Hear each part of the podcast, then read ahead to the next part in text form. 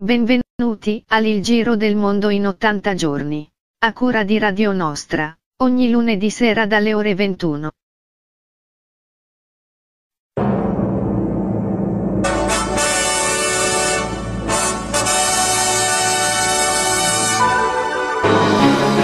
Eccoci qua, ventunesima puntata del Giro del Mondo in 80 giorni, programma speciale oggi, 8 marzo, giornata dedicata ai diritti della donna, giornata internazionale, con me questo un, tutto un programma, tutto una, un mondo e un mondo radiofonico con noi. Incominciamo subito con Rossella. Buonasera Rossella. Buonasera Gianluigi. Grazie per mandare in onda questa puntata speciale. Io dico solo una cosa brevissima. Vorrei che non avessimo più bisogno di puntate speciali dedicate alle donne e che insomma finalmente la situazione fosse normale, né meglio né peggio, non vogliamo essere né meglio né peggio, vogliamo avere gli stessi diritti, le stesse possibilità soprattutto. Della... Beh, Bene, ringraziamo anche Riccardo che è con noi, ma non collegato in diretta, ma che ci fa da, da um, ascoltatore, da addetto al, all'audio. Direi prima di iniziare di mettere il primo brano di oggi con la CT Bandland, La Via in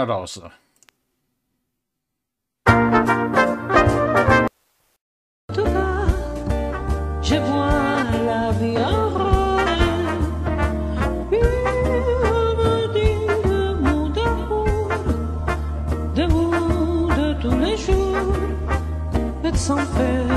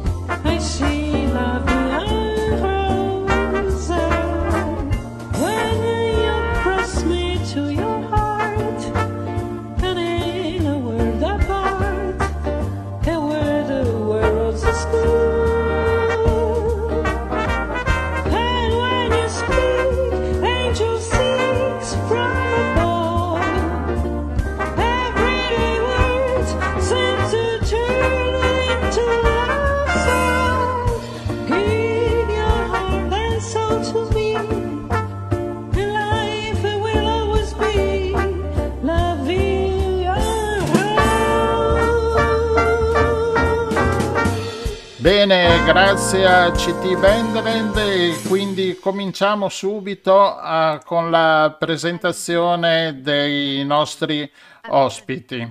E abbiamo, eccolo qua, e con noi la sindaco di Cavallino Treporti, avvocato Roberta Nesto. Buonasera. Buonasera a tutti, buonasera.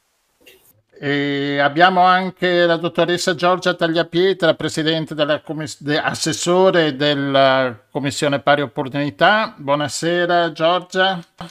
Buonasera e grazie a tutti. Grazie Gianluigi.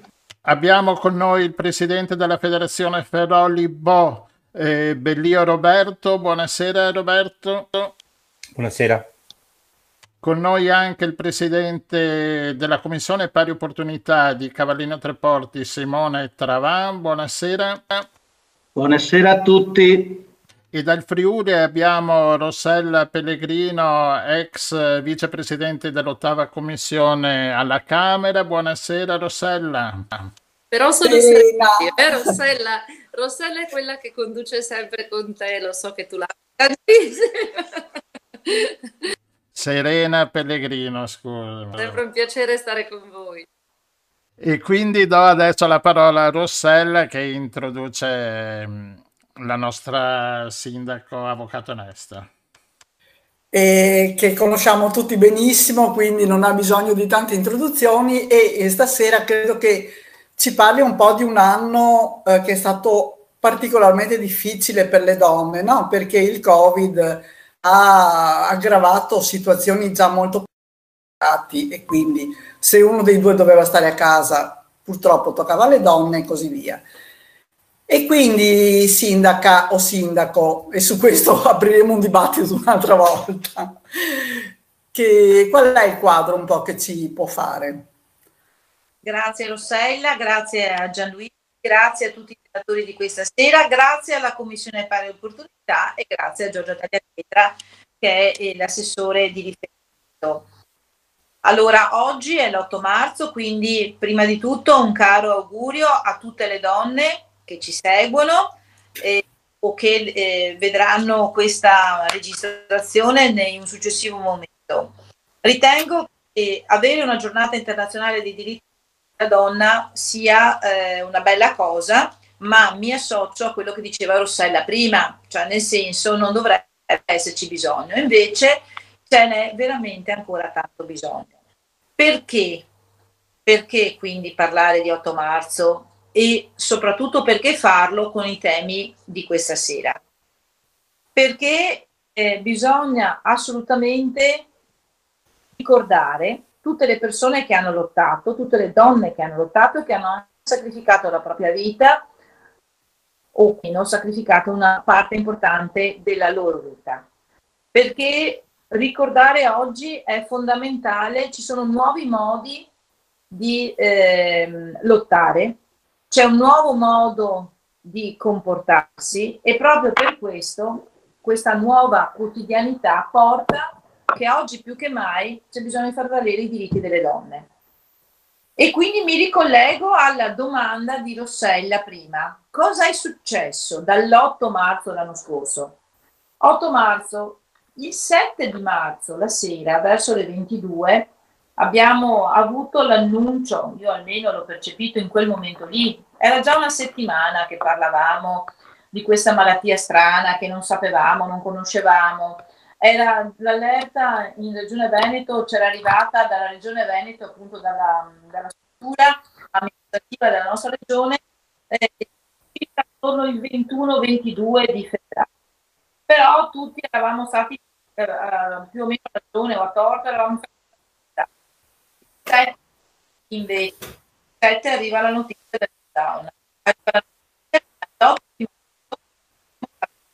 Chiusi come di fatto è stata fatto. Allora io dico, questo lungo anno, questo pesante anno ci ha portato sotto tanti punti di vista a riflettere su cosa significa stare in famiglia, su come, le, su come si stanno svolgendo le dinamiche familiari e ci hanno portato anche una riflessione sulle leggi che governano la nostra società e, nostra e le nostre famiglie. Allora, se da un certo punto di vista ci sono delle leggi, leggi civili, le leggi penali, in materia di lavoro, in materia di istituzioni, di garanzie per le donne, io mi sento di dire che queste norme, che queste leggi, che sono delle buone leggi, oggi sono soltanto una parte di tutto quello che è il tema. Cioè, nel senso, se tu ti trovi ad analizzare i dati in situazione normale e poi in situazione Covid, ti rendi conto che pur essendoci delle norme abbiamo ancora tanta strada da fare. Il fenomeno della violenza contro le donne è un fenomeno stabile nel tempo, trasversale, pervasivo, che ha radici profonde nella nostra cultura. Ed è proprio in quanto questo radicamento che nonostante ci, ci siano norme e che si evolvono nel corso del tempo, abbiamo una serie di stereotipi, di discriminazione e di squilibri che ci portano a dire che oggi più che mai il eh, ruolo della donna non è ancora sufficientemente sia nel lavoro, nel mondo del lavoro, nel mondo delle relazioni del, la, per il lavoro svolto, ma anche nella partecipazione alla vita pubblica e alla vita sociale. Oggi più che mai, quindi, il fatto di avere delle norme non è sufficiente. Il lockdown ne è stato testimone, perché la donna si è trovata intrappolata a casa. Si è, tra- si è trovata che con eh, l'aspetto del coronavirus era in completa balia dei, del suo partner, che può essere il marito, può essere anche a volte il figlio, può essere il eh, compagno, il fidanzato, però è meno perché il lockdown è diventato un acceleratore della violenza. La, mh, I dati lo dicono, è diminuita la violenza tra non conviventi ma è aumentata e di un bel po', di circa il 10%, la violenza tra conviventi. E questo, per quanto riguarda il nostro territorio, emerge solo parzialmente, perché questi sono i dati generali che leggiamo tutti nei giornali. Quello che emerge nel nostro territorio invece è un dato diverso, cioè quello che normalmente al COC, cioè al centro operativo comunale, che è ancora oggi attivo, telefonano le donne. Mi sono presa un po' il gusto di fare una piccola analisi statistica e praticamente solo il 10% delle telefonate è arrivato da maschi. Quindi vuol dire che l'intero carico della famiglia è stato più o meno eh, caricato sulle spalle delle, delle, donne, della madre, della figlia, della, della compagna e che in sostanza i vari temi, perché guardate che il COC ha telefonato, eh, credo che abbiano telefonato tutte le famiglie di Cavallino Treporti, dato il numero elevato di telefonate che sono arrivate, e per le più disparate situazioni.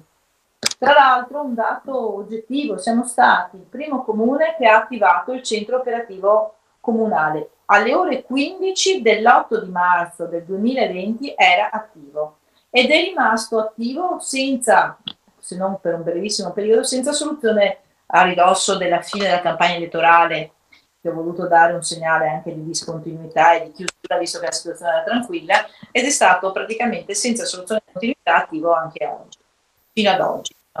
Fino ad. Quindi praticamente i temi affrontati, le domande fatte, nonché le richieste che venivano svolte, anche se peraltro però sottolineo al COC non sono mai pervenute richieste di aiuto per difficoltà familiari, perché quelle eh, istanze sono, di solito vengono veicolate in, in modo diverso. Quindi mi permetto di dire questo, che alla luce per rispondere ancora in maniera più puntuale e più precisa alla domanda di Rossella, la pandemia ha portato ancora più in evidenza il problema della violenza familiare all'interno delle mura domestiche, della violenza assistita, cioè di quella forma di violenza a cui i minori assistono in quanto i protagonisti sono dei familiari e loro appunto sono presenti. Ed è emerso poi successivamente che finito questo periodo di costrizione all'interno delle mura domestiche tutte insieme, per le situazioni familiari che potevano perché molto spesso la donna sceglie di aspettare perché non ha i mezzi per eh,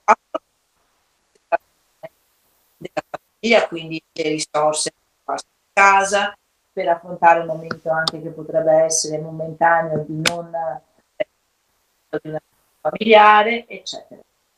Quindi oggi come oggi, all'esito di un anno di coronavirus, oltre ai problemi economici, lavoro, eccetera, noi abbiamo un problema all'interno dei temi più grandi, lavoro, eccetera, però che si va a riverberare all'interno delle famiglie. Io vorrei concludere dicendo questo, che quindi giusto che ci siano delle norme della, della, dei diritti della donna, giusto che nelle, eh, negli organismi ci siano le rappresentanti, le quote rosa per esempio. Io sono eh, abbastanza contraria alle quote rosa, ma dicono che se questo garantisce la presenza delle donne nelle istituzioni, devono esserci, devono essere previste le quote rosa, almeno fino a quando non sarà normale partecipare alla vita pubblica. Quindi è giusto che le norme appunto consentono di avere una commissione opportunità, di avere una commissione a livello regionale, di avere delle rappresentanze nelle istituzioni parlamentari, eccetera. E, è importante quindi sia nel pubblico che nel privato avere è importante che ci siano delle normative del lavoro che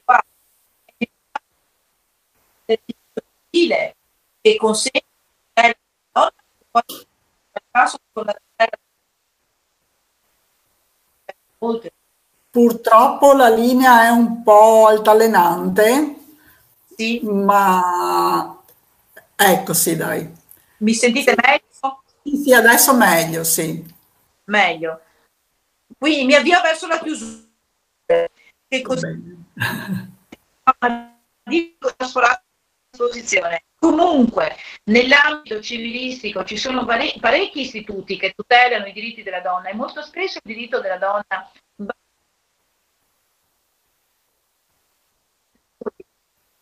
Adesso è proprio bloccata purtroppo.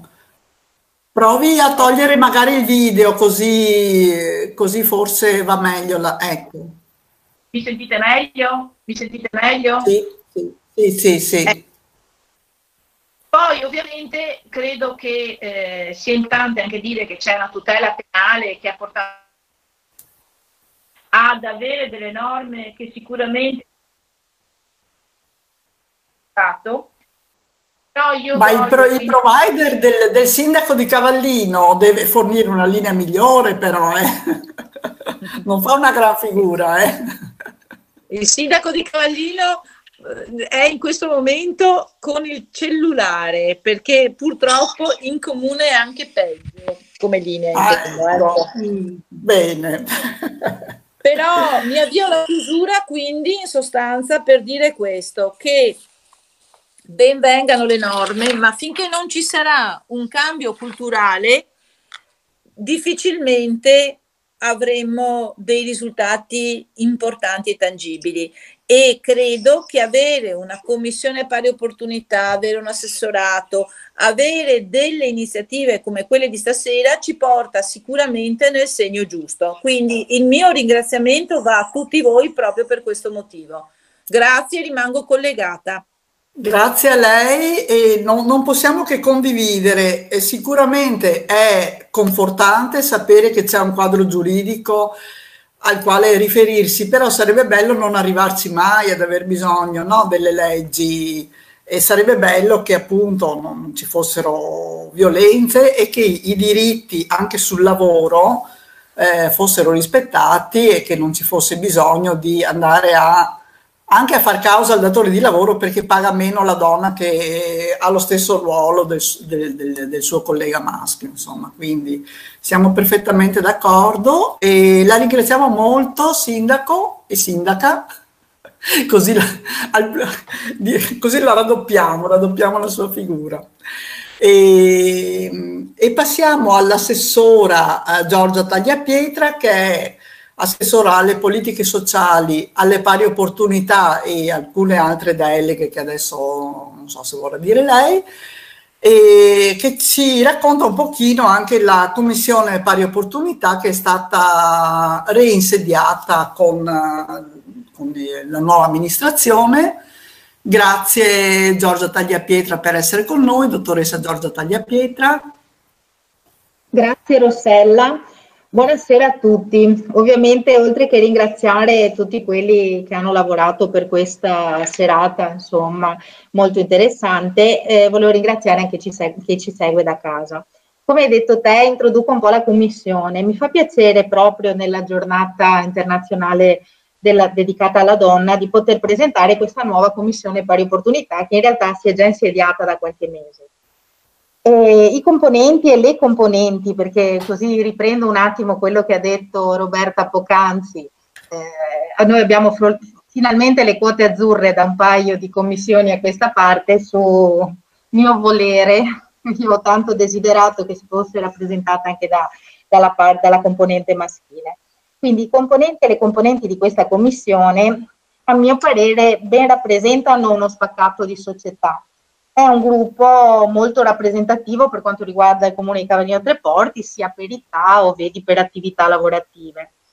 Infatti ehm, vi presento ad uno ad uno adesso eh, Gianluigi molto gentilmente passerà anche le foto di tutti quanti, vi presento un po' quelli che sono eh, i componenti.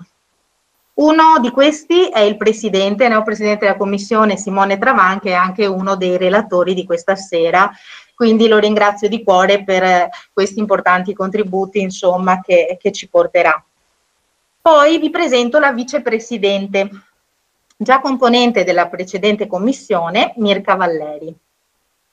Segue anche il commissario Filippo Toso, altra parte maschile della nostra commissione, e, um, Stefania Lissa, Donatella Zoia, Sabrina Cicutto, Ariadna Veronica Perez Gonzales e per concludere Rossella Rossetto che è con noi anche in veste di speaker di Radio Nostra. Perché vi ho detto un po' uno spaccato della nostra società? Perché ad esempio Simone lavora in pronto soccorso di Jesolo e ora è coordinatore infermeristico, figura molto importante direi in questo periodo. Mirka è un'imprenditrice agricola della Coldiretti, quindi è un'imprenditrice di un, una, un'arte, perché io ho, de, definisco così l'agricoltura, molto importante per questo territorio. Filippo Toso è un uh, insegnante, è un docente, lavora nelle scuole limitrofe al nostro territorio, ma anche nel nostro territorio, attualmente sta insegnando religione. Quindi anche il suo punto di vista è molto importante e completa la commissione. Poi abbiamo Stefania Lissa, insegnante di danza, presidente e direttrice del, e insegnante di spazio danza Jesolo. Abbiamo Donatella Zoia, che è un'operatrice turistica, di conseguenza noi sappiamo che il turismo è molto importante per quanto riguarda il nostro territorio, e eh, Sabrina Cicutto, che invece è una dipendente del Comune di Venezia, e eh, Ariadna Veronica Perez Gonzales, che è una pittrice, una grafica pubblicitaria e che ci porta in realtà anche una ventata di eh, veramente gioventù, lei è molto giovane, ma anche ehm, venendo così da fuori ci può raccontare anche altre esperienze, quindi va a fare veramente, a completare un po' quello che ci mancava nel puzzle. Anche Rossella Rossetto però viene da fuori e l'ho presentata prima come speaker, come potete sentire di Radio Nostra, però anche lei è una docente in pensione, felicemente in pensione perché così può dedicarsi a tante altre attività anche nel territorio. Questa commissione si è trovata però a iniziare i lavori in periodo Covid e di conseguenza ci si trova un po' costretti a lavorare a distanza, cosa che ci ripetiamo continuamente che non non ci dà quell'input importante, quindi sempre in videoconferenza. E anche il programma appena approvato per l'anno in corso è ricco sì di contenuti, ma purtroppo povero per quanto riguarda gli eventi in presenza, che speriamo di poter ripristinare nel più breve tempo possibile e quindi di poter rimpinguare questo programma. La commissione è proprio lo strumento operativo di cui il comune si è dotato in questi anni per garantire la parità di ambedue i sessi. E come vi dicevo, proprio per questo motivo anch'io eh, ci ho tenuto particolarmente già dalla precedente commissione ad avere queste, che odio come termine anch'io, quote, però quote azzurre. Questa sera è un po' eh, insolito eh, di questo periodo, perché di solito a marzo si tratta di altro, però viene trattato un tema che è molto sentito di solito il 25 novembre la, in occasione della giornata internazionale contro la violenza di. Ma la Commissione ha ritenuto importante parlarne anche oggi, perché oggi è proprio esattamente un anno dal lockdown. Poi appunto però quanto riguarda questo tema, eh, la violenza di genere che è aumentata, ce lo diranno meglio appunto i nostri relatori Bellio e Travano. Dopotutto, infatti, questo tipo di violenza è anche aumentata e, e, trattandosi di violenza domestica, nel periodo di confinamento obbligato a casa, come potete ben eh, capire, come ha anche accennato prima sia Rossella che la sindaca, eh, vittime e carnefici si sono trovati a convivere a stretto contatto 24 ore al giorno. Però Considerato che di solito a marzo si parla di diritti delle donne, molto spesso anche li abbiamo trattati legati al lavoro, mi sento perché stamattina proprio i titoli dei giornali, le testate giornalistiche dicevano questo, di dire che il lockdown ha portato anche un altro problema. E infatti, se mi permettete, se mi permettete un attimo, volevo fare un piccolo inciso in merito. Tutti quanti eh, sapete che le varie attività nell'ultimo anno sono state soggette a restrizioni, aperture, chiusure che si alternavano e che ancora purtroppo si alternano con i vari colori assegnati alle regioni, quindi periodi gialli, periodi rossi, periodi arancioni. Molte però purtroppo hanno anche chiuso definitivamente e altre temo purtroppo seguiranno a ruota, anche se mi auguro che la situazione migliori nel più breve tempo possibile e per questo insomma cerchiamo tutti di metterci il nostro impegno a seguire quelle che sono le indicazioni eh, per evitare i contagi. Però un dato che veramente è preoccupante è il fatto che chi ha perso il posto di lavoro è soprattutto la donna. Lo si accennava anche prima, oggi sui quotidiani si parla addirittura di 402.000 posti di lavoro persi dalle donne tra aprile e settembre 2020. L'Italia in questo senso va a registrare rispetto a quello che è il, la percentuale in Europa un record molto negativo e questo non ci, fa, non ci fa onore, ma soprattutto ci fa capire che tutto questo è potuto accadere perché non c'è la parità nel lavoro. Perché se un componente del nucleo si deve sacrificare e restare a casa, lo si diceva anche prima, purtroppo quel componente è il più delle volte la donna. Ebbene sì, Vuoi perché notoriamente, come diceva anche prima la sindaca, è quella che si occupa un po' di tutto, infatti le chiamate del COC no, arrivavano prevalentemente da donne, è il caregiver, è chi si prende cura del, del nucleo e quindi ha dovuto anche accudire i figli, anche se a casa, per la didattica a distanza per un lungo periodo. Quindi per via di questa pandemia eh, la donna ha dovuto fare un sacrificio, ma il più delle volte anche perché se appunto uno deve rimanere a casa e gli stipendi sono due, purtroppo lo stipendio più basso, che spesso, se non dire quasi sempre, è quello della donna, diventa in automatico anche il più sacrificabile. Resta il fatto quindi che molto lavoro va fatto per la parità e, eh, nei luoghi di lavoro e l'emergenza Covid direi che ce l'ha fatto ancora di più notare, ce l'ha sottolineato. Quindi eh, con la Commissione, tema che avevamo già trattato prima anche di aver letto questi numeri oggi sui giornali, eh, sicuramente cercheremo di eh, lavorare per sensibilizzare su questo. Il tema però che eh, questa sera abbiamo deciso di affrontare di più proprio per questa situazione particolare che speriamo irripetibile, speriamo che non si ripeta mai più di questa pandemia, è quello legato appunto alla violenza. Quindi lascerei di nuovo eh, la parola, credo, a Rossella per presentare il nostro relatore che ringrazio veramente perché ehm, Roberto Bellio più, de, più di qualche volta ci ha dato i suoi contributi nel corso del tempo, sempre preziosi per il tipo di attività che fa e le informazioni che dà possono essere assolutamente importanti ovviamente per chi ci sta seguendo, ma chi ci sta seguendo ha sempre un'amica, una vicina, una conoscente o qualcuno a cui anche se non ci sta seguendo adesso può dare delle indicazioni e aiutare. Quindi grazie a tutti per questa opportunità e soprattutto grazie ai relatori.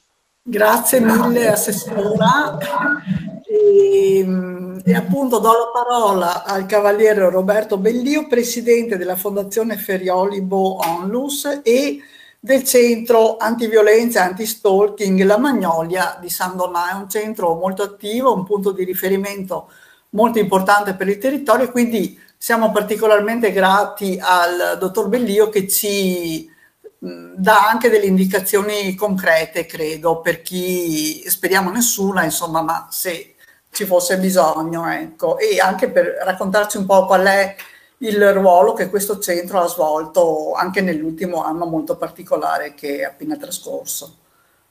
Grazie. Eh, intanto non dovete ringraziare me, anzi siamo noi che ringraziamo noi del centro di violenza, che ringraziamo voi per, per averci dato la possibilità di parlare anche tramite questo, questa eh, innovativa radio nel, a tutta la, la, popolazione che in questo momento ci sente o ci sentirà in un secondo momento. Eh, in, in, quando sarà registrata e divulgata. Eh, intanto, due, proprio mi, mi, conviene salutare intanto l'amministrazione com- comunale, la, l'avvocato Onesto eh, con la quale ci conosciamo da anni e, e, e per, anche per il suo eh, secondo mandato e secondo incarico sul territorio, vuol dire che ha fatto un lavoro proficuo, lei e tutta la, chiaramente l'amministrazione. L'assessorato alla pari opportunità, eh, e la commissione che sono in questo momento qui con noi per averci voluto qui. Eh, io parlo al plurale perché io sono semplicemente il portavoce di un'equipe di, un'equipe di professionisti che ora vi andrò a eh, enunciare, spiegare, eh, presentare, eh, che appunto opera nel centro di violenza. Eh, il mio ruolo è quello appunto di presidente della fondazione. La fondazione ha all'interno diversi servizi, il primo appunto è il centro antiviolenza antistalking La Magnolia, che ha sede a Sant'Ona di Piave, è un centro antiviolenza regionale, eh, quindi fa parte del network dei 24 centri antiviolenza che ci sono nella nostra regione ed è collegato al numero di emergenza 1522 della Presidenza del Consiglio dei Ministri. Ciò vuol dire che noi nel nostro territorio, cioè nel territorio del Veneto orientale della nostra ASL, eh, copriamo tutta, eh, tutto questo, questo, territorio nelle 24 ore. Noi abbiamo un servizio telefonico che risponde allo 0421 596104 che risponde 24 ore su 24 a tutte quelle donne che hanno bisogno di informazioni prima di tutto, ma anche aiuto, sostegno e poi andremo a vedere di che tipologia e non solo, agli operatori dei servizi eh, del territorio, che possono essere dei servizi del volontariato piuttosto che appunto quelli della, eh, delle varie amministrazioni e anche alle forze dell'ordine. Il nostro telefono in particolar modo eh, squilla eh, la sera, nei weekend, nei festivi quando, e nei lockdown quando eh, le famiglie, le persone si ritrovano nel nucleo familiare e vi, sono, vi, eh, vi si acuiscono dei problemi di convivenza che poi sfociano anche in violenza. Eh, come vi dicevo, quindi la Fondazione ha il centro antiviolenza di Stalking La Magnolia che ve l'ho appena enunciato e rovescio della medaglia, come diceva prima eh, il sindaco Onesto, no? Eh, il cambiamento culturale, l'abbiamo percepito anche noi e cinque anni fa circa abbiamo aperto, sempre a Sanona di Piave, un centro educativo alle relazioni affettive per il recupero di chi agisce violenza. Quindi abbiamo cercato di dare, di colmare quel gap che c'era nella, nella violenza domestica, che era quello di andare solo e esclusivamente a trattare chi la violenza la subiva, cioè trattare in, vuol dire assistere, eh, aiutare, sostenere eh, eh, chi subiva la violenza, ma, non, eh, ma prima appunto non, nessuno pensava di andare a lavorare su chi la agiva.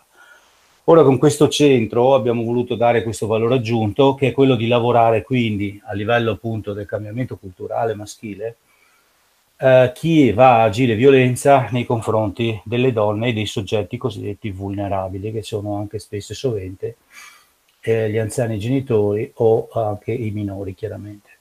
Eh, il valore aggiunto che abbiamo voluto dare al CERA, al Centro Educativo delle Relazioni Affettive, è quello di ehm, affidarci e aprire una, un, un, lavoro di rete di collaborazione con l'Università di Padova, Dipartimento di Psicologia, eh, in quanto eh, col FISPA appunto abbiamo voluto aprire una strada che era quella di incominciare a capire, a conoscere e a studiare eh, il, la genesi e la, il perché appunto il genere maschile usa eh, prevalentemente violenza fisica, verbale, psicologica nei confronti della donna, in questo caso della partner in particolar modo, perché poi vi dirò alcuni dati, eh, dati eh, dell'anno, dell'anno, appena trascorso, eh, che, mh, che, vi faranno appunto vedere che le violenze nascono, eh, quelle che noi come centro di violenza abbiamo trattato, cioè quindi i casi delle violenze che abbiamo trattato, nascono prevalentemente in ambito domestico, quindi ad opera di coniuge, ex coniuge, partner, ma comunque par- eh, familiare convivente. In eh, buona sostanza, eh, quindi abbiamo voluto andare a trattare anche gli uomini, dare sostegno, e quando dico sostegno non eh, vuol dire appunto eh, perché noi mm, ci riteniamo, riteniamo che la violenza possa essere eh, trattata, possa essere gestita e possa quindi noi quando diciamo sostegno è perché riteniamo che questi soggetti hanno bisogno prevalentemente di riflettere sulla, su, su, quello che hanno, eh, hanno fatto e eh, capire dov'è il loro eh, errore nel gestire una situazione di convivenza nei confronti della partner con la violenza e non con il dialogo. Come vi dicevo prima, quindi, eh, quest'anno è stato un anno duro. Chi mi ha preceduto lo ha sottolineato. Io non voglio fare un... Noi siamo dei tecnici, quindi mh, mm, non voglio andare, entrare nel, uh, nel problema eh, socio-politico che in questo momento si è venuto a creare e tra l'altro anche un problema economico che, ha, eh, che, che, ci sta affliggendo. Io leggo soltanto e vi voglio soltanto riportare i dati nudi crudi e la casistica per la quale il centro lavora, perché eh, come vi dicevo prima, l'equipe no, che è formata al nostro interno è formata da dei professionisti che sono prevalentemente psicologi, psicologhe, scusate, educatrici, educatori, abbiamo anche un, un, figure maschili, assistenti sociali, sia di genere femminile che di genere maschile, e avvocati, avvocate, avvocatesse. E, mh, è formato quindi da dei professionisti che sono tutti formati in base alla loro, diciamo, alle formazioni che le loro eh, ordini eh, danno, ma poi sono formati anche, in questo caso, con l'Università di, mh, come dicevo prima, Dipartimento di Psicologia dell'Università di Padova ma anche in questo caso abbiamo una nostra psicologa che sta facendo un master in quello di Siena, eh, si formano a mano a mano con eh, una serie di corsi o di attività che vengono svolte sul territorio e, e anche fra di noi, centri di violenza che siamo collegati in rete, eh, si formano proprio per eh, riuscire ad avere un'alta professionalità nel trattare i casi di violenza eh, di genere. Eh, nostro, la nostra equip quindi ehm, riceve eh, tutte quelle donne, e qui diamo informazioni quindi a chi ci ascolta, eh, tutte quelle donne che possono raggiungere il nostro centro sia fisicamente ma anche telefonicamente in base a, a quel numero telefonico che vi ho dato prima, il 0421 596104, previo appuntamento, o possono venire direttamente da noi eh, in orario d'ufficio e, eh, e avere, avere, ottenere immediatamente, e qui sottolineo gratuitamente, i servizi eh, che questi professionisti possono dar loro, quindi assistenza psicologica e assistenza legale prevalentemente. Eh, tutte queste attività che noi svolgiamo al centro di violenza sono codificate nella legge regionale 5 del 2013 che prevede che i centri di violenza operano esclusivamente a titolo gratuito a tutta la popolazione di qualsiasi etnia, di qualsiasi religione, di qualsiasi nazionalità che si trovi eh, domiciliata, se non residente, nel nostro eh, territorio. In questo caso, appunto, la Magnolia, il centro di violenza della Magnolia, come dicevo prima, prende un bacino d'utenza che va appunto dal nostro litorale fino a su a portarsi sino nel portoghese. Eh, I servizi quindi che noi diamo sono, come vi dicevo prima, gratuiti, è giusto perché, eh, sottolinearlo perché il problema appunto economico ecco, in questo caso si, si evidenzia nel fatto che molte, eh, molte, donne non avendo la disponibilità di denaro, vuoi perché sono soggette alla, diciamo, al portafoglio, io lo chiamo, del, del proprio partner o coniuge, perché sono monoreddito in famiglia e quindi devono chiedere, eh, non hanno possibilità di, di spendita di denaro, di, di denaro di, diciamo, eh, di loro, in loro possesso, ma devono dipendere a chiederlo al partner. Tante volte non si avvicinano appunto da noi anche perché magari o hanno perso il posto di lavoro, perché pensano che siano tutti servizi a pagamento sfattiamo immediatamente sì, questo. Eh, no, fa bene a sottolineare questo aspetto perché poi l'idea di avere degli specialisti, non so, un avvocato, una psicologa, così può sembrare quasi un lusso no? per, per, certe persone, quindi eh, fa molto bene a sottolineare che è completamente gratuito l'accesso ed è aperto a qualunque persona pensi di avere la necessità di una consulenza a ogni livello, eh, non serve mica avere uno che ti ricorre col coltello in mano, voglio dire, per, per rivolgersi. No? Ha perfettamente ragione a sottolineare questo, consulenza a qualsiasi livello, perché eh, anche un semplice dubbio, anche una semplice... Eh, tante donne non si rendono, mi dicono le, operatrici, perché materialmente sono loro appunto che operano quei casi, molte donne non si rendono neanche conto di essere all'interno di una situazione di pericolo barra di violenza, perché la, la condividono da anni e, e, non se ne rendono neanche conto. Poi avendo un colloquio con uno specialista, riescono invece a capire che la situazione non è eh, quella giusta, usiamo un termine molto semplice, e da lì vengono portate ad un percorso di presa eh, di coscienza eh, nell'uscire dalla situazione di violenza.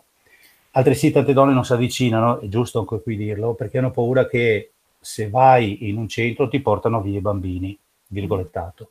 Anche questo sfattiamo questo mito, perché nei centri di violenza chiunque si avvicina può avvicinarsi e eh, chiedere l'anonimato, cioè noi non siamo un, siamo un servizio pubblico, ma non siamo, proprio perché la legge regionale lo prevede, obbligati ad aprire una cartella, obbligati a chiedere nome, cognome, documento. Anche questo è molto importante, perché anche il timore di poi magari in qualche modo il partner lo viene a sapere oppure addirittura mi portano via i bambini oppure chissà che cosa.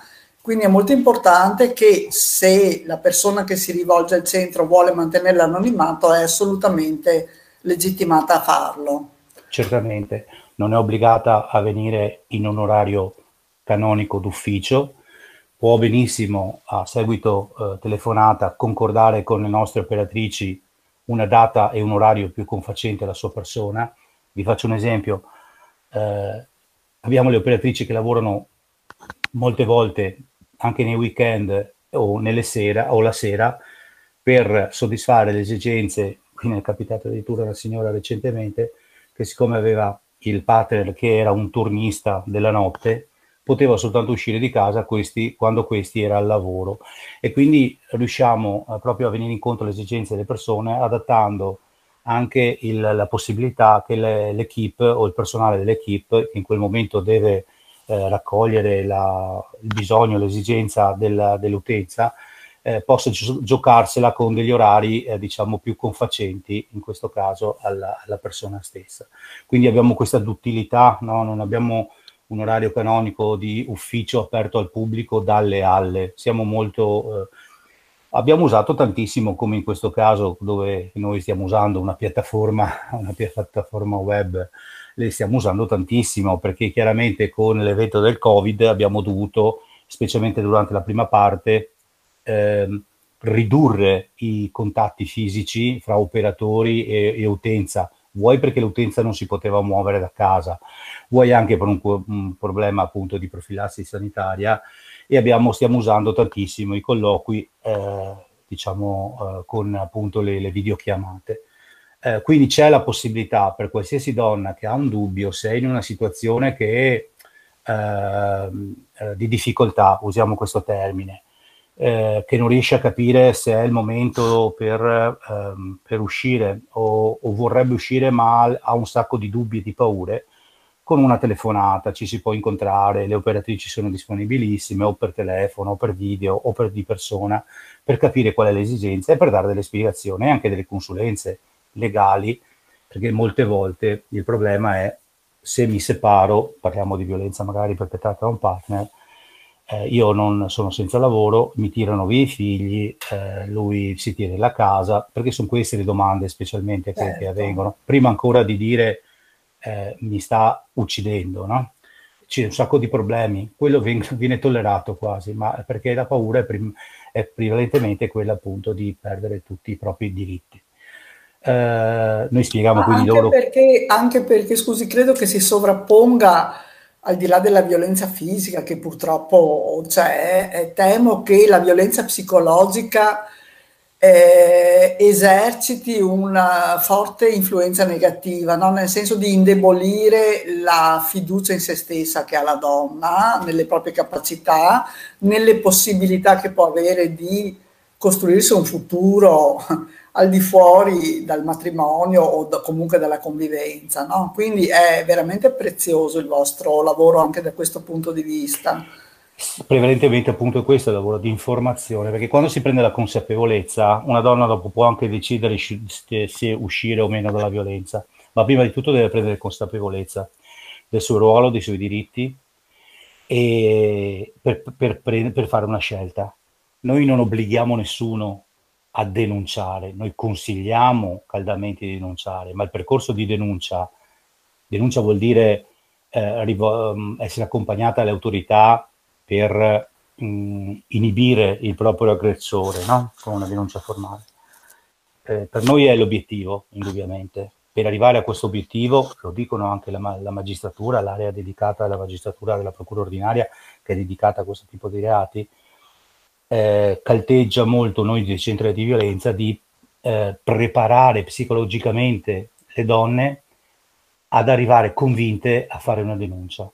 Perché la cosa fo- fondamentale è eh, essere preparate psicologicamente, perché l'atto formale di denunciare un fatto eh, non è tanto difficile, mm, insomma si tira giù, si va dalle forze dell'ordine, si accompagna la persona delle forze dell'ordine, la si sostiene psicologicamente, scrive un ufficiale di polizia giudiziaria, il maresciallo, chi è, che tira giù la denuncia e dopodiché si va a casa o meglio si torna al centro. Mm, quindi non è tanto la fatica di dire e raccontare la cosa, ma poi la, è la consapevolezza di portare avanti un procedimento che è quello del cambiamento della propria vita e la denuncia è, fa parte di questo cambiamento, perché sono molte le donne mm, che arrivano molt, spesse volte a una denuncia e il giorno dopo vogliono ritirarla perché non sono preparate a questo ancora. Ecco, il, la, il nostro compito è anche quella, quindi sostenere le vittime psicologicamente, e, eh, pre, e, e renderle, diciamo, farle prendere consapevolezza dei loro diritti, ma anche della consapevolezza di uscire dalla violenza,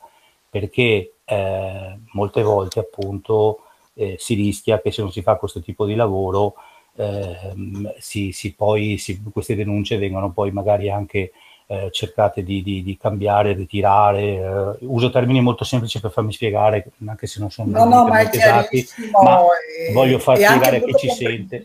No? Eh, che mm. cioè, deve essere un passo difficilissimo certo. e purtroppo vediamo che eh, purtroppo troppe donne anche l'anno scorso hanno esitato oppure ehm, oppure comunque è stato fatto qualche passo ma non sufficiente a salvargli la vita, insomma, quindi...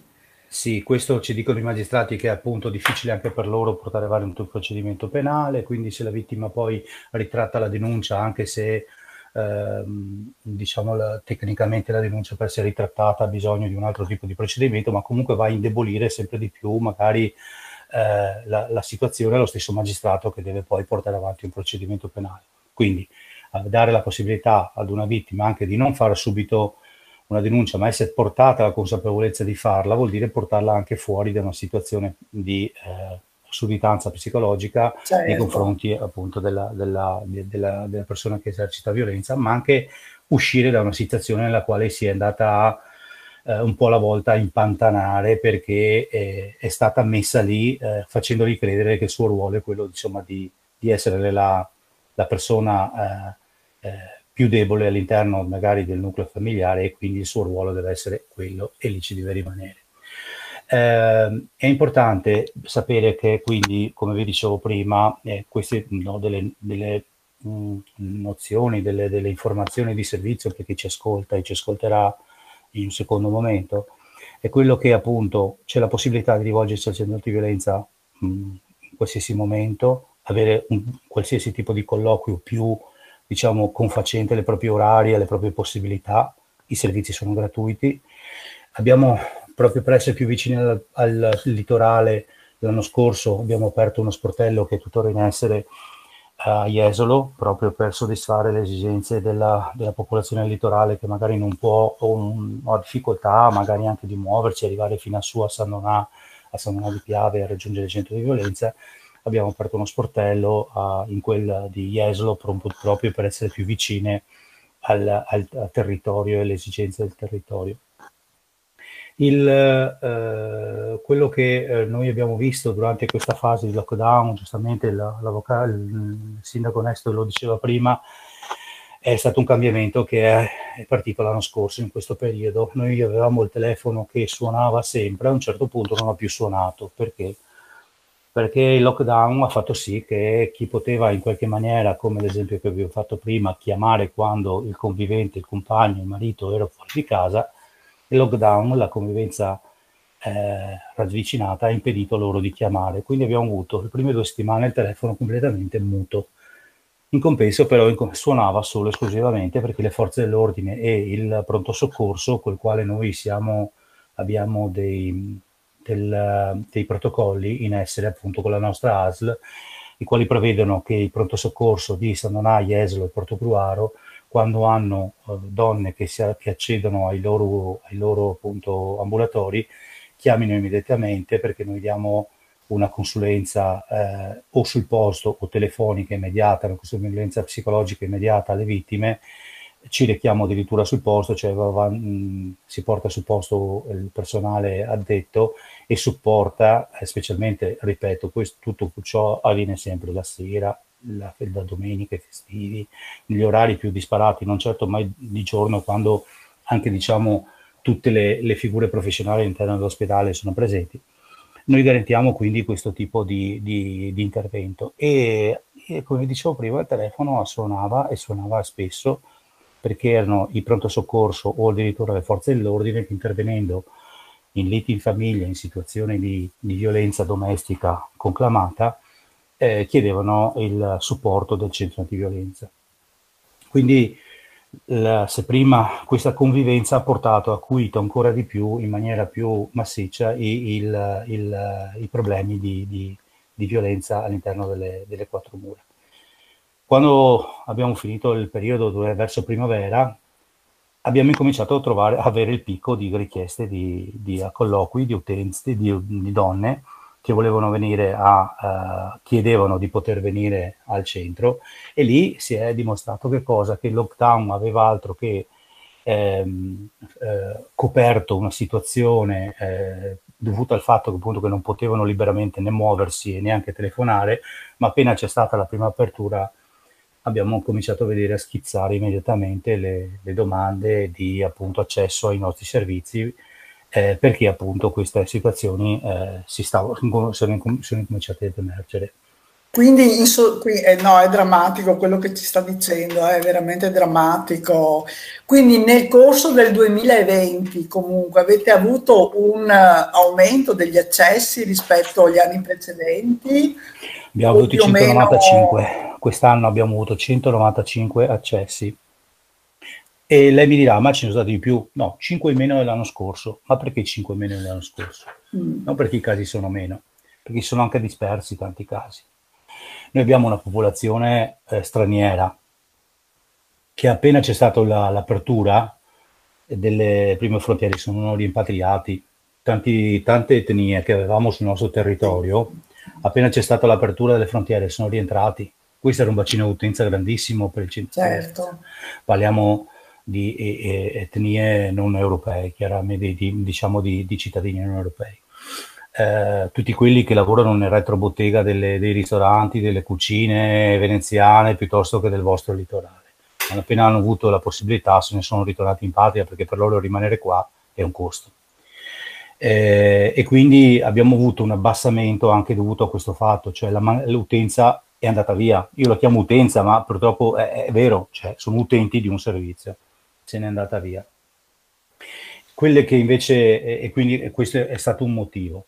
Poi abbiamo avuto un, un grosso buco, cioè quel buco che non è stato colmato dal- dalla mancanza di interventi e di, durante il lockdown non è stato chiaramente colmato, nel senso non è che non avendo zero chiamate, poi aperto il lockdown, le abbiamo recuperate tutte. Quelle non sono, state, Certo, quelle non certo. sono state recuperate per vari motivi.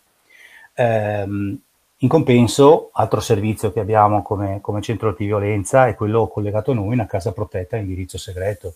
Noi ce l'abbiamo sempre piena, a differenza dell'anno scorso che c'era un andamento altalenante dove l'appartamento, i due, cioè o meglio i due appartamenti che abbiamo eh, rimanevano qualche volta eh, vuoti.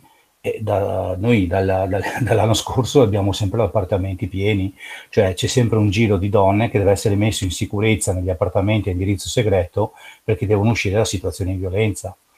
Non ha aiutato e non aiuta.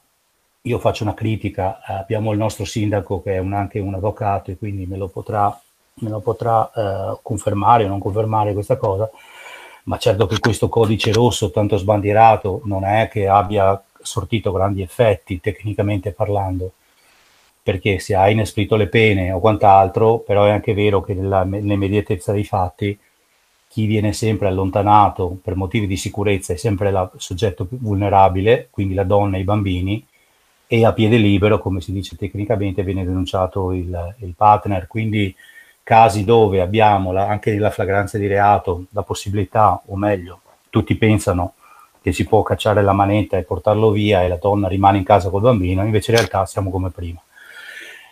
È più farraginosa forse la, la- la pratica, so che adesso che con questo codice rosso anche per le forze dell'ordine stesse ci dicono, e ma lo vediamo noi, devono risentire la donna dopo tre giorni e, e rifarle fare un verbale, mh, eh, non sanno come, come- come gestire la cosa, i nostri psicologi, le nostre psicologhe che devono dare una mano perché la presenza dello psicologo è obbligata adesso eh, nella deposizione, diciamo, agli atti della testimonianza e quindi abbiamo, si è, diciamo, più, più che altro eh, ingarbugliata un po' la situazione, ma certo che con questo codice rosso, e qui lo dico con, proprio con con cognizione di causa non ha certo cambiato, ecco, non dico migliorato, ma neanche cambiato la, la- la situazione. Insomma.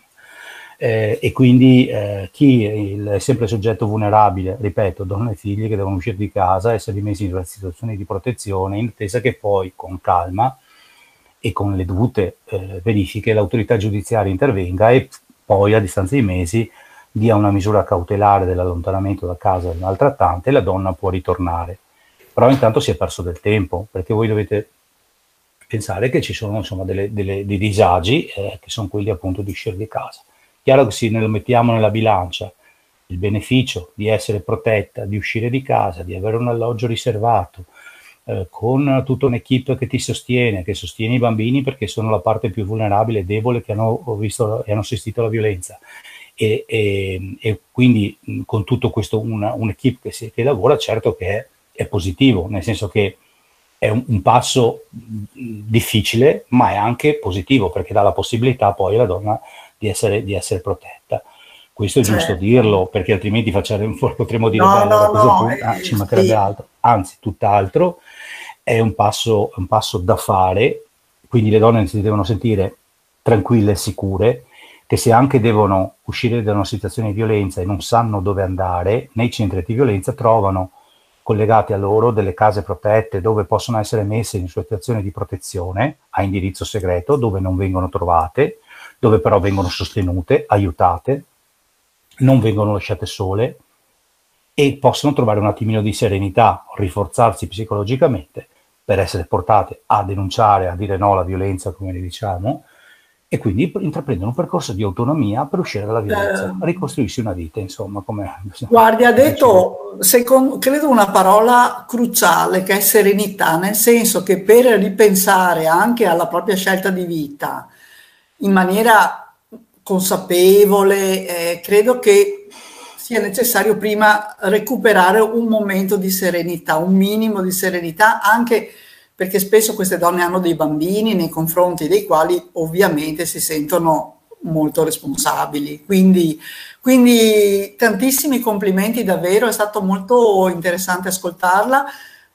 Che il vostro centro non ricevesse mai nessuna visita, nessuna telefonata, niente, ma eh, purtroppo, purtroppo per il momento invece è una realtà importantissima per il territorio.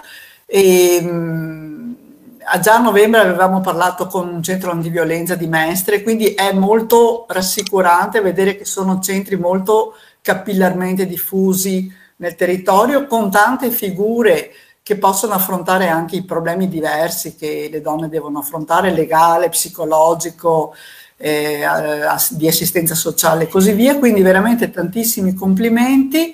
Continuate a lavorare, molto bello anche quello che ha detto sul versante uomini, perché comunque adesso non voglio mica difendere nessuno, però un uomo che comunque eh, compia gesti di violenza rovina anche la sua vita personale oltre a quella eh, della compagna, quindi, ehm, quindi e, e anche quella dei bambini. Quindi insomma, credo che sia anche molto importante ecco, agire su questi versanti. eh, così. Certamente, e quello che io, eh, che noi teniamo, eh, teniamo molto è anche dire a conclusione di questo nostro incontro, ma eh, sono qui a disposizione eventualmente se ci saranno altre possibilità di, di, di, di incontrare la popolazione, di, di, insomma, di dare informazione alla popolazione del nostro territorio, del litorale. È importante sapere, per esempio, che la normativa prevede che ci siano anche tre mesi di aspettativa retribuita per tutte quelle donne che avendo un posto di lavoro ma si devono allontanare per, una, per mettersi in una situazione di protezione, quindi di- per uscire dalla violenza tecnicamente si dice, quindi devono nascondersi in uno dei nostri appartamenti protetti o devono venire al centro antiviolenza perché sono eh, perché hanno subito appunto, eh, sono, sono diciamo eh, all'interno di un trattamento psicologico eh, presso il centro antiviolenza, hanno diritto a tre mesi anche non continuativi di aspettativa retribuita. Questo è importante perché appunto dà la possibilità a quelle donne che lavorano di non perdere il posto di lavoro nel caso Certo. debbano andare a rifugiarsi, scappare dal, dal nucleo familiare, dalla- dalla- dal maltrattante e non devono aver paura che il datore le, le possa licenziare perché vengono immediatamente, viene aperta una- questo tipo di aspettativa e possono chiaramente gestire questa fase di emergenza per poi ritornare al suo posto di lavoro. Sì. Qui- Anche quindi- questa è un'informazione utilissima. Io approfitto della presenza anche dell'assessora eh, e ringrazio ovviamente per, per la disponibilità. Eh, sen- la possiamo richiamare più avanti, però sarebbe ancora più bello, assessora, fare un incontro dal vero, dal vivo, stavo per dire, con la popolazione di Cavallino, non per parlare solo di violenza, insomma, per fare magari un discorso un po' più ad ampio raggio, però, eh, però anche questa realtà, anche questa cosa io non non- non la sapevo, questi dei tre mesi di aspettativa, e, comunque informare, insomma, poi sperando che nessuna mai ne abbia bisogno, però informare su tutte queste possibilità che sono molto rassicuranti per chi è in una situazione di, non dico di pericolo, ma anche solo di disagio, di difficoltà.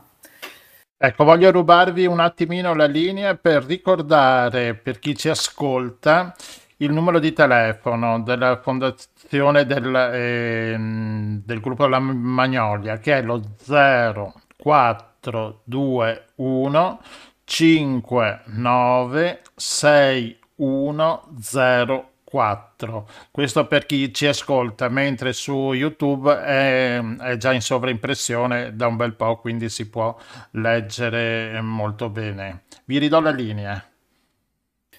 Benissimo, grazie, molto opportuna questa ripetizione, ripeto sperando che nessuna poi ne abbia mai bisogno, però è molto confortante sapere che, ehm, che ci sono delle realtà così vicine alle esigenze di, di tantissime donne, insomma. E quindi grazie mille per essere stato con noi e adesso ascoltiamo il dottor Simone Travan che oltre a essere presidente della Commissione Pari Opportunità eh, del nostro comune, eh, lavora proprio al pronto soccorso, se non sbaglio, vero Simone, di Jesolo. Corretto Rossella, eccomi qua. E quindi in primissima linea. Assolutamente, da un po' di mesi, diciamo un po' in disparte, visto che sto facendo il coordinatore, però sempre in prima linea negli ultimi vent'anni.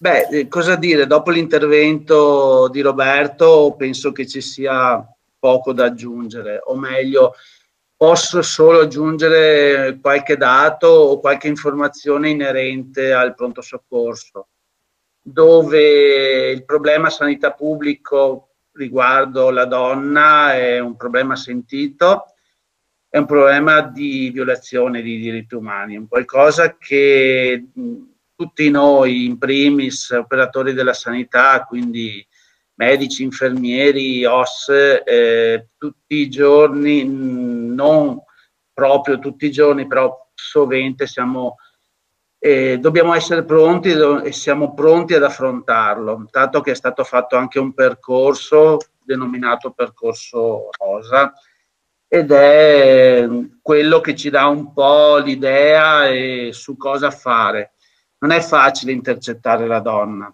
una donna che molte volte non viene eh, una volta solo, o meglio viene più volte, solo che non ha il coraggio di dire subito cosa gli sta succedendo. Quindi magari viene una volta dicendo che è caduta dalle scale, la volta successiva che si è fatta male perché è inciampata e quando trova il coraggio soprattutto quando trova probabilmente eh, il coraggio sia lei, ma trova anche dall'altra parte la persona preparata e che è in grado anche di capire il momento giusto, si riesce a entrare in empatia, si riesce praticamente a scardinare questa difficoltà e lì, e lì riusciamo veramente a, a, scoprire un mondo parallelo che magari fino all'altro giorno non, non pensavamo potesse vivere.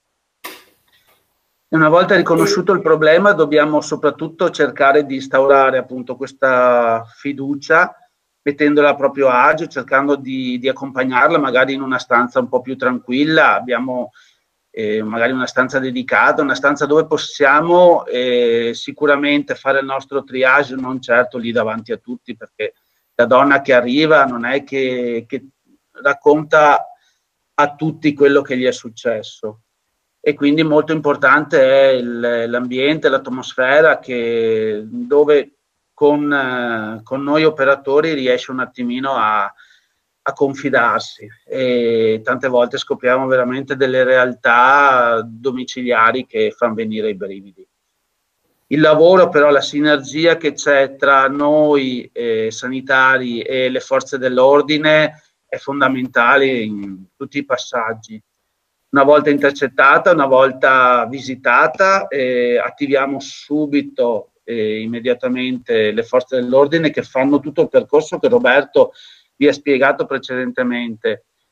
E quello che dobbiamo fare noi fondamentalmente è redigere un verbale dove andremo a scrivere, il medico appunto scriverà cosa è successo, cosa la donna ci racconta e, ed è fondamentale che sia il più dettagliato possibile. Poi sicuramente a posteriori vengono fuori molte altre cose. Quindi noi ci teniamo molto all'ambito sanitario, quello che c'è dovuto. E Roberto diceva anche prima, il discorso del Covid ha portato sicuramente a una situazione un po' paradossale verso, sì, sotto tutti i punti di vista. Primo perché appunto non, non potevano uscire e magari non potevano neanche telefonare. E appena hanno potuto si sono rivolte e devo dire che dall'inizio dell'anno mh, abbiamo avuto dei casi di donne che si sono presentate in, in pronto soccorso appunto maltrattate ed è anche, devo dire, mh, verissimo quello che diceva Roberto per quanto riguarda le etnie. E c'è stato un calo drastico, forse perché se ne sono andate e quindi non, non le intercettiamo più. Questo codice rosa, questo percorso, quindi ci permette di, di, aiutarle, di cercare di fare il possibile per poterle portare fuori da questo, da questo tunnel e da questa violenza domestica che, che è drammatica. Io non voglio aggiungere tante altre cose perché è un argomento veramente importante, sarebbe bello, come diceva Rossella, e riuscire a fare un qualcosa in presenza quando il Covid ce lo permetterà. Speriamo che questa situazione mh, cominci un attimino a migliorare, anche se il eh, Veneto purtroppo è, entrata, è entrato in zona gialla, eh, sperando appunto di non passare in zona arancione, pardon, scusate, eh, passare in zona rossa e lì sicuramente eh, dovremmo essere ancora più bravi per poterne uscire velocemente. Dai, Eh, forza. Sì. Ah, scusi, prego. E a conclusione di quello che diceva il, il Presidente della Commissione, eh, Simone Travan, il, ehm, l'importanza è quello che voglio far, vorrei sottolineare, mh, che ha un'importanza veramente, secondo me, mh, fondamentale per chi ci ascolta e non solo per noi addetti ai lavori che ce la raccontiamo magari eh, eh, tutti i giorni, ma è quella che eh, eh, si percepisce anche in questa trasmissione, è la sinergia che vi è tra i vari attori, io li chiamo, cioè i vari servizi che eh, possono sostenere la donna. In questo caso ho parlato io, centro antiviolenza, ma ha parlato il, in questo caso appunto il Presidente della Commissione per l'opportunità per quanto riguarda un ambito che è quello della sanità, quindi abbiamo parlato di stanze dedicate dove il triage viene fatto in una situazione di massima diciamo discrezione nei confronti della donna, che è il primo impatto che ha. Anche le stesse forze dell'ordine hanno dei luoghi dedicati dove la, la donna con i propri figli può all'interno di una caserma, di un commissariato, avere un attimo di serenità e non essere, diciamo, messa in una sala d'attesa insieme ad altre persone.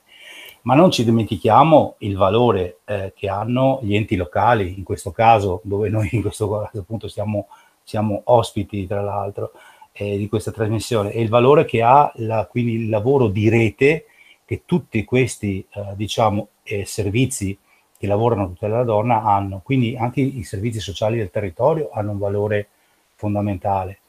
Ecco perché quello che noi vogliamo far capire è che nessuno lavora a compartimenti stagni, che se una donna viene decide di avvicinarsi, può avvicinarsi a, al, ai servizi sociali del comune, questi avi- chiameranno il centro antiviolenza, chiameranno se c'è bisogno le forze dell'ordine, viceversa, se una donna entra in una caserma, questi chiameranno il centro di violenza, chiameranno i servizi sociali per far capire che è una rete che eh, con tanti nodi e questi nodi sono interconnessi fra di loro. Quindi una donna ha mille e uno possibilità di eh, rivolgersi a questi servizi, avere la massima attenzione, ok? E questi servizi lavoreranno per lei, o meglio per la sua tutela, va bene? Per farla uscire dalla violenza, in maniera sinergica fra di loro. Questo è importante perché eh, fa capire che c'è tutta una squadra in generale che sta lavorando per il benessere di, della donna e per farla uscire dalla violenza. E quindi di non sentirsi sola, eh, Sì. non sentirsi che, ma io non, allora se non posso andare al centro di violenza dove vado? Non ha importanza. Abbiamo, eh, vai, eh, vai dal tuo anche medico di base. Eh, Eh sì, è molto importante questa sottolineatura Sì. anche il ruolo degli enti locali, soprattutto Sì. nei posti piccoli, come sì, può essere Cavallino, dove ci si conosce un po' tutti, eccetera. E mh, può essere veramente forse il primo passo, o comunque, come diceva giustamente lei, eh, sono tutti nodi interconnessi, quindi qualunque nodo io scelga, poi si mette in, in attività tutta la rete, quindi molto importante. Noi abbiamo fatto un progetto in diversi comuni del nostro territorio e non solo con alcuni comuni, che credo che ci sia anche il vostro, eh, eh, nella, prossimo, nella prossima, eh, de, nella prossimi incontri, eh, ma in particolar modo con la categoria dei farmacisti, con addirittura con la categoria delle parrucchiere e delle estetiste, e vi dirò perché. Abbiamo fatto i corsi Sentinella contro la violenza. Sono dei corsi di eh, preparazione eh, per queste categorie, per saper dare le prime informazioni ad una donna che lamenta il fatto di essere oggetto di violenza. Se magari vi viene in mente, vabbè, il farmacista è perché magari la signora va lì con delle contusioni può allungare un attimino eh, l'occhio un po' di più, capire qual è la situazione e consigliarla su come si esce dalla violenza. Nessuno dice di sostituirsi ad uno psicologa del, del centro, ma Certo. quantomeno dire c'è questo servizio, questo è il bigliettino del centro e quello che vi ho spiegato è tutto gratuito, non abbia paura, va bene? Se questo vale per i medici, l'abbiamo fatto anche per i medici, ma perché le estetiste e le parrucchiere? Perché sono categorie dove eh, spesso e sovente eh, raccolgono confidenze, raccolgono informazioni, Certo. perché in un momento di relax, di tranquillità, magari anche vedono durante un trattamento corporeo alcuni segni che non sono, che non, non dovrebbero esserci. E magari la domanda eh, di cosa è successo, un tipo di risposta, se la, eh, noi abbiamo formato queste, queste operatrici del benessere, le chiamo io, a dire non avere paura, non- nessuno ti porta via i figli, guarda che c'è un centro, puoi andare lì, ci sono delle informazioni, questo è il biglietto da visita. non- eh, io ho fatto un corso che mi hanno spiegato che dallo- da uscire dalla violenza si può, insomma queste minime informazioni, ma sapere con che tecniche, con che approccio avvicinarsi nel dare l'informazione, ok? Questo è importante perché abbiamo notato che abbiamo, alcune donne sono venute perché gliel'ha consigliato la parrucchiera, perché avevano trovato i bigliettini da visita del centro di violenza. Anche perché sono magari rapporti, chissà da quanti anni ci va, Assolutamente appunto, sì. poi dicevano a un momento di relax, eccetera. Eh, quindi è importante Quindi ecco, sì, fare questo tipo di importante e, e, appunto il messaggio che speriamo che passi questa sera è che le donne non sono sole, ecco, e che, e che i servizi sono più che accessibili. Quindi io volevo tornare un attimo da Simone per chiedere se ha dei dati relativi al nostro comune in particolare per quest'anno o, se, o, o no, nel senso che forse Rossella, scusi, scusi se intervengo, però nel- non sono dati, aggre- sono tutti dati aggregati, più che Simone le rispondo io perché sto Ah, tenendo sì, monitorata, sì, sì. sto tenendo monitorata la situazione. I dati sono dati sempre aggregati a livello di ASL, quindi non è possibile che noi abbiamo dei dati per singolo comune, anche perché la riservatezza e la privacy Certo. ehm, è proprio nei piccoli comuni che è più difficile far emergere queste situazioni. Abbiamo fatto qualche anno fa ormai una ricerca importante e, si- e a volte più nelle grandi città è più facile che emergano certi fenomeni, quindi un po' funziona a rovescio da questo punto di vista. Sì, sì, ma anche effettivamente eh, sì, è comprensibile. Quindi a livello di ASL comunque. Sì, a livello di ASL, ma anche a livello di prefettura, di procura, eccetera. Quindi, insomma, ci sono varie istituzioni che si occupano. D'altra parte, eh, oggi come oggi, il- la situazione è vero che l'ente pubblico se ne occupa, però è anche vero che è più facile rivolgersi in anonimato, quindi è più facile per una donna piuttosto che andare ai servizi sociali del comune andare direttamente al centro Magnolia Certo. perché la garanzia dell'anonimato nel piccolo paese si, fa- si fa fatica ad averla. Basta che ti vedano che Sì. vai al servizio sociale, insomma, no? E invece Sì, andare fuori paese, fuori, cioè nel senso è più facile che eh, il- il- la situazione di violenza, la situazione di difficoltà non emerga eh, se non nel momento in cui deve emergere, insomma, ecco. certo. Diciamo che il nostro territorio è complessivamente, intendendo un territorio allargato, non comune, è complessivamente molto ben fornito. Qua mi riferisco in termini di Veneto, provincia di Venezia, eccetera, ecco, insomma. Sì. No, quello abbiamo avuto modo di, di- di sentirlo questa sera e anche appunto con, con la trasmissione che abbiamo fatto il 25 novembre. No, più o meno effettivamente il dottor Bellio aveva risposto prima nel senso più o meno i numeri sono quelli dell'anno precedente, tenuto conto che tante persone straniere sono rimpatriate, quindi eh, purtroppo così statisticamente non, non, non dice molto, molto bene ecco, questo, era per capire un po' qual era la tendenza, però effettivamente il discorso della privacy poi è particolarmente importante in questo, in questo frangente. Ehm, io direi che possiamo a questo punto passare all'architetta Serena Pellegrino che è con noi, molto pazientemente ci ha ascoltato e grazie per essere tornata con noi e che farà un discorso un po' più generale e anche magari un po' più positivo, una parola che ultimamente non ci piace tanto dire, ma Sì, bentornata Serena, grazie per essere tornata con noi. È una ex deputata, si occupa di tantissime cose e, e ha una sua idea del rapporto fra la donna e il resto del mondo che ci affascina molto. Sono molto contenta di essere qui con voi di nuovo.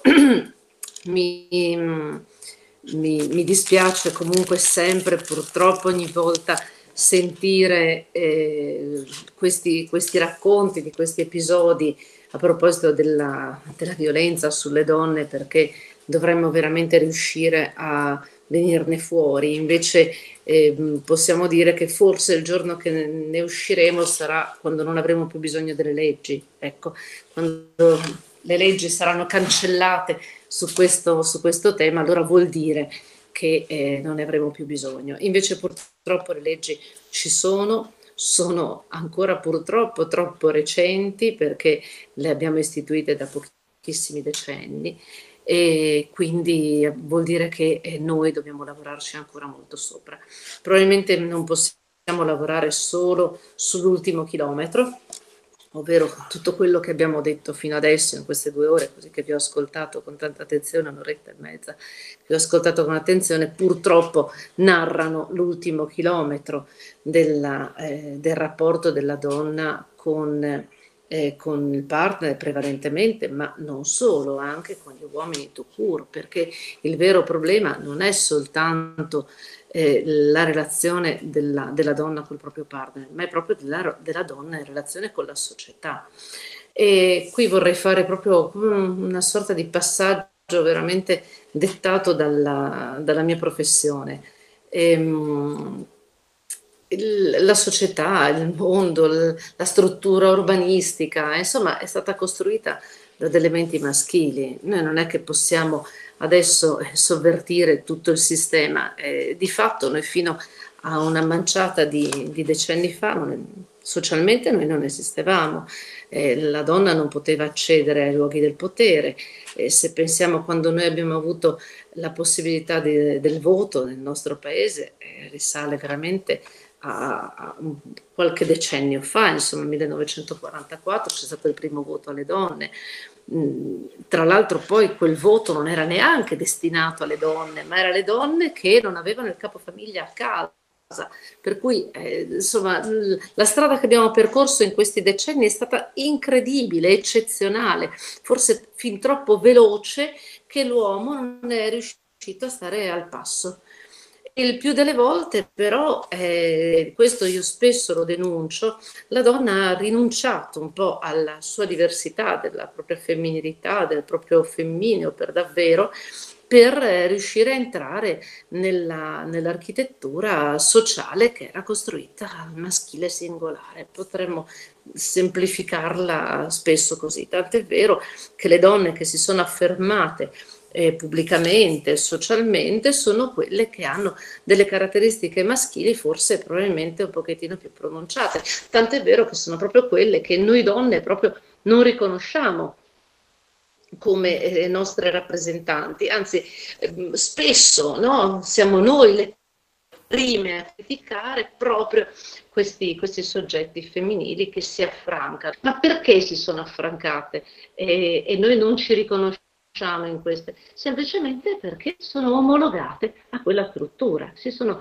ritrovate a entrare magari in maniera più semplice perché hanno un maschile semplicemente più pronunciato. Ma non è ehm, una condanna, ecco, questo eh, credo che noi dobbiamo cominciare, cominciare a dircelo.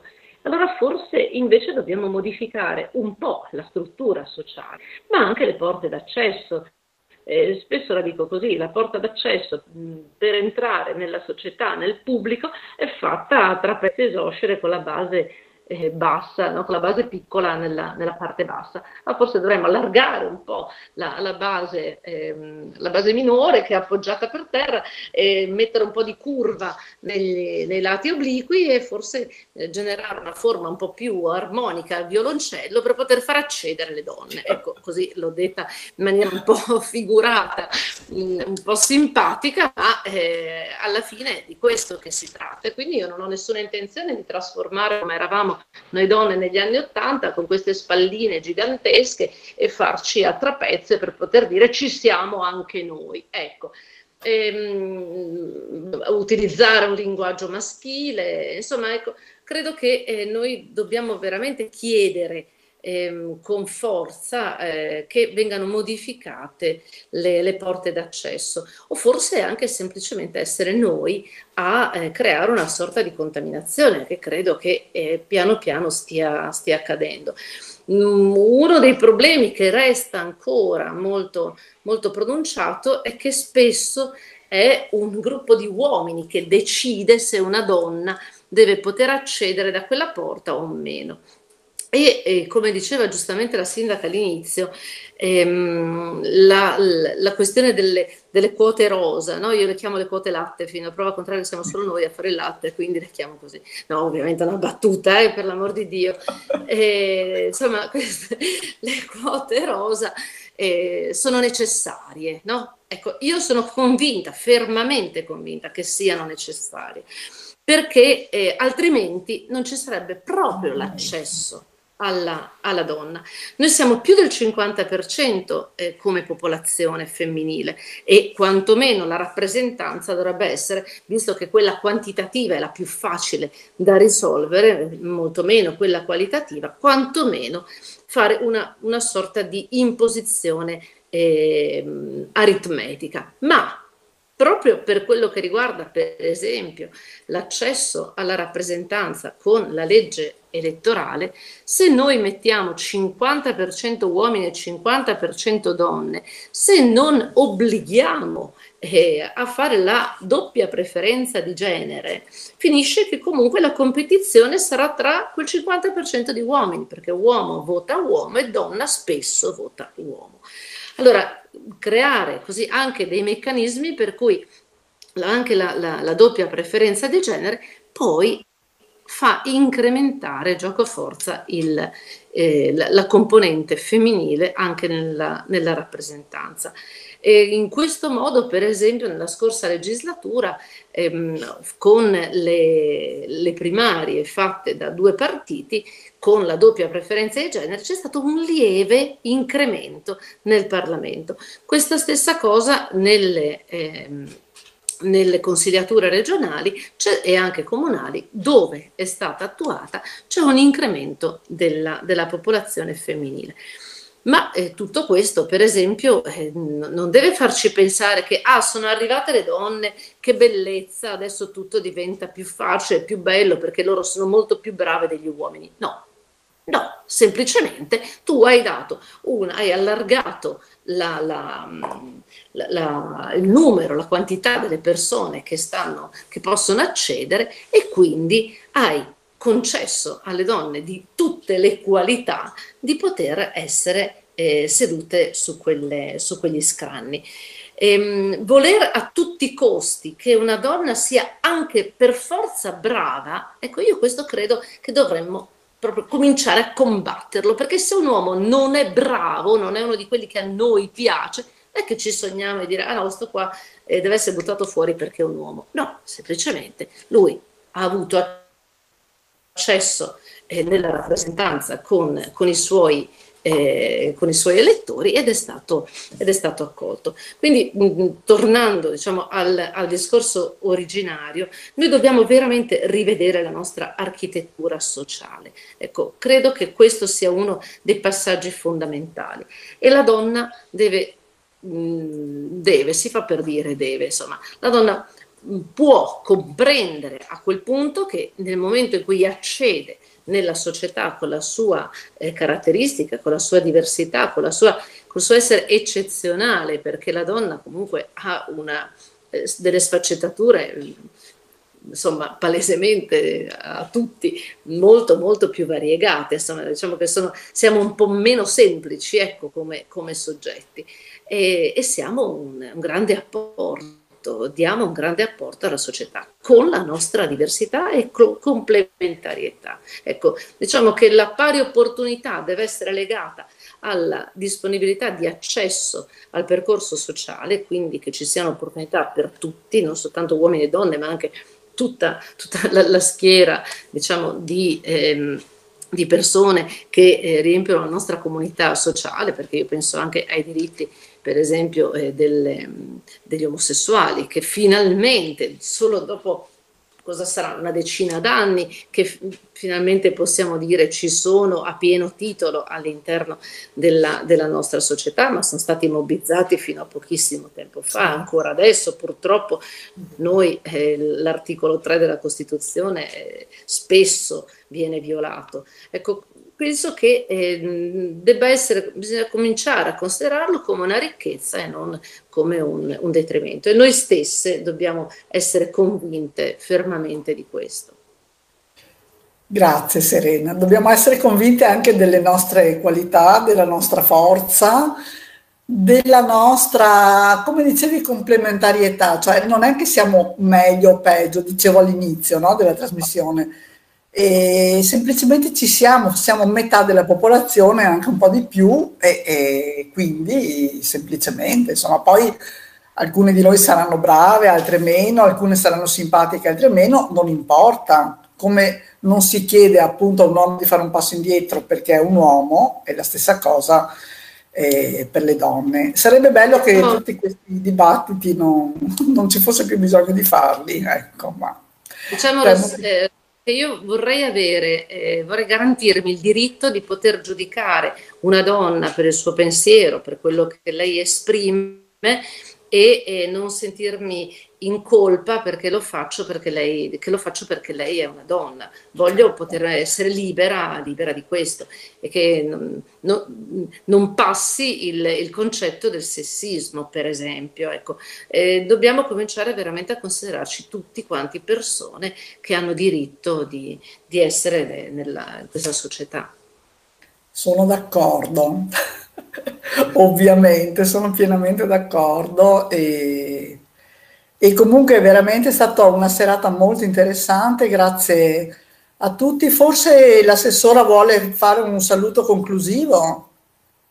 Sì, allora grazie. Eh, saluto conclusivo è d'obbligo, però in realtà eh, ho atteso anche gli interventi degli altri perché tu prima Rossella chiedevi se, se sarà possibile in futuro fare degli interventi eh, in presenza, ce lo, ce lo, auguriamo presto.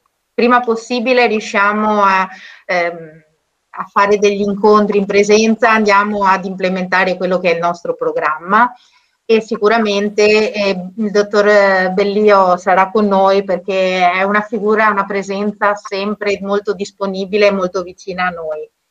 E, um, il discorso dei dati, mi volevo collegare un attimo, sono aggregati proprio per il discorso riservatezza. La cosa più importante è tenere eh, il più possibile tutelate queste persone. Quindi ehm, quando si vanno a dare anche dei semplici numeri in un comune, in una frazione molto piccola, è molto pericoloso. E, e anche il fatto stesso, come diceva prima la sindaca, recarsi in un luogo che può essere collegato a non è mai... Eh, non è mai il giusto percorso affinché si possa far avvicinare queste persone.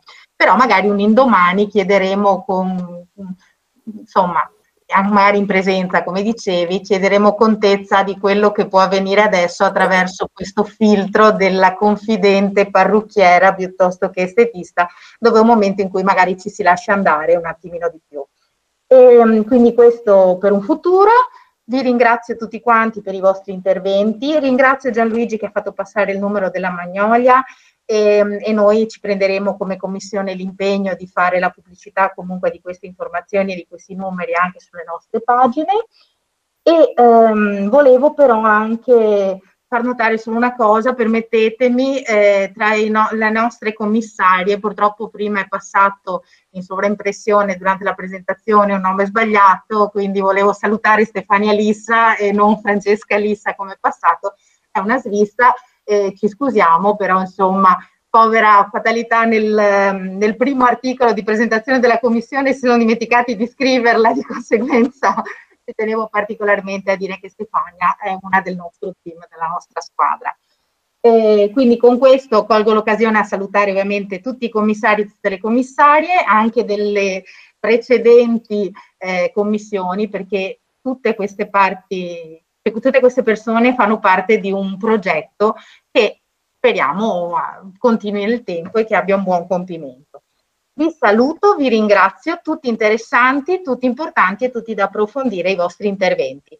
Grazie ancora e grazie ovviamente a, a Radio Nostra e a Gianluigi Bergamo.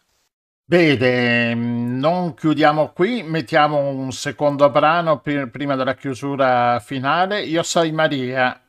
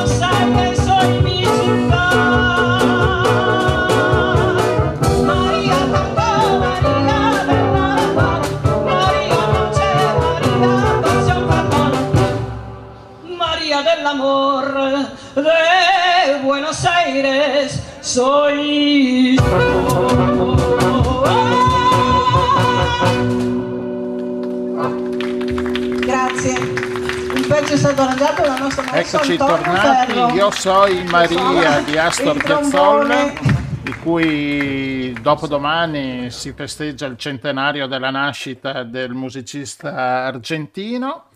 Chiudiamo, mm, chiudiamo quindi il programma di questa sera. Rossella, puoi salutare tutti i nostri ospiti. Saluto e ringrazio tantissimo tutti i nostri ospiti per le cose molto interessanti e per certi aspetti anche diciamo rasserenanti, nel senso che le donne, anche se in grave difficoltà, non sono sole, hanno una rete molto fitta e molto interconnessa, come sottolineava prima il dottor Bellio, eh, che si può prendere cura di loro, che può occuparsene, che può eh, affrontare un po' tutti gli aspetti dei problemi. Eh, ringrazio naturalmente l'assessora Giorgia Tagliapietra che conduce così con molta energia la commissione e insomma speriamo di fare delle cose utili. Grazie al dottor Simone Travan che ci ha portato sul campo con eh, la sua esperienza quotidiana.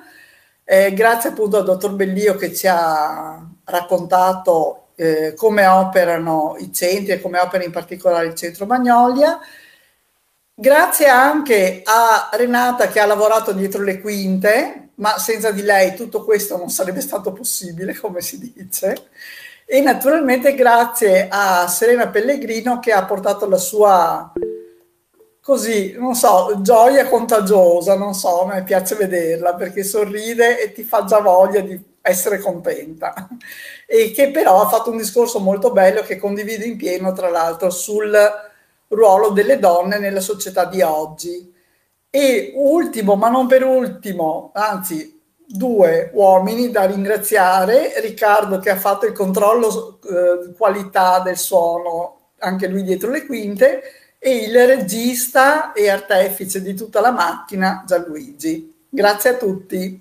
Bene, grazie. Via con la sigla. Ricordo a tutti di mettere, di iscriversi sul canale YouTube di Radio Nostra. Dobbiamo arrivare a mille preferenze. Grazie a tutti. Ci sentiamo lunedì prossimo col nostro programma Il Giro del Mondo in 80 giorni. Ciao a tutti.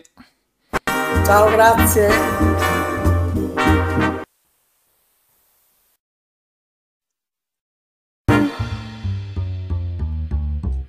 me.